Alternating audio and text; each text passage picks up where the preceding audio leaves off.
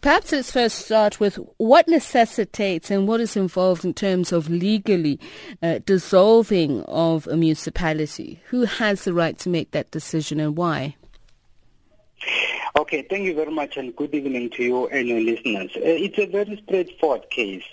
Uh, we know that um, uh, when it comes to local government elections, then of course uh, the minister uh, for uh, local government uh, is responsible for that. Of course, all elections are run by the IEC, but when it comes to who has a say uh, uh, on whether a municipality can be dissolved or not, it is the minister also from COGTA.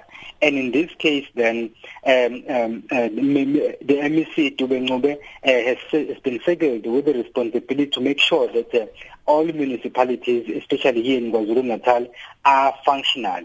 So in this case then, one of the reasons uh, why this municipality, uh, has not been functional is the simple fact that uh, uh, there was no uh, outright winner.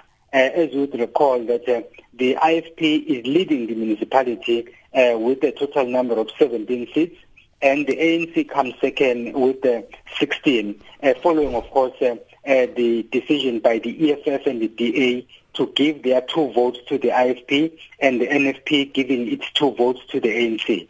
So then, under normal circumstances, this municipality is supposed to be functional and the council is supposed to be constituted.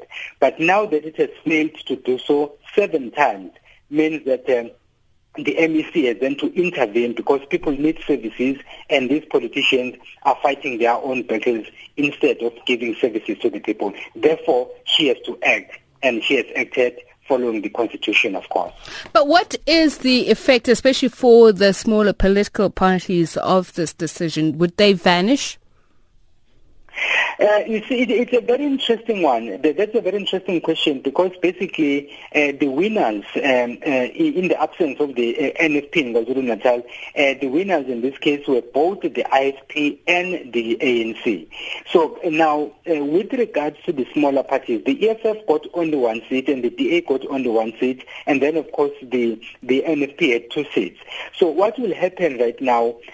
Depends on the, the kind of preparation that each political party is going to engage uh, in preparation for uh, the election uh, to be called. Because definitely now that the municipality is under administration, it means that uh, there should be a fresh election held within a period of about three months during which time then these political parties, both the big political parties and the smaller ones, will therefore have a chance uh, to then appeal to the electorate and then market themselves because this will be a fresh election.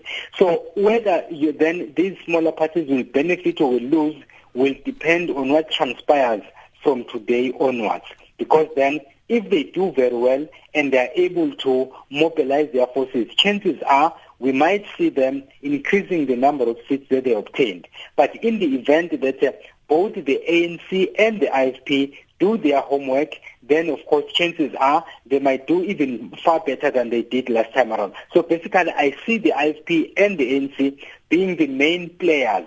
But then of course you have the NFP uh, which has so, shown its presence and therefore if it does its homework very well, I think that it stands a chance to benefit. As for the EFF and the DA, honestly speaking, I don't see them doing well in KwaZulu-Natal.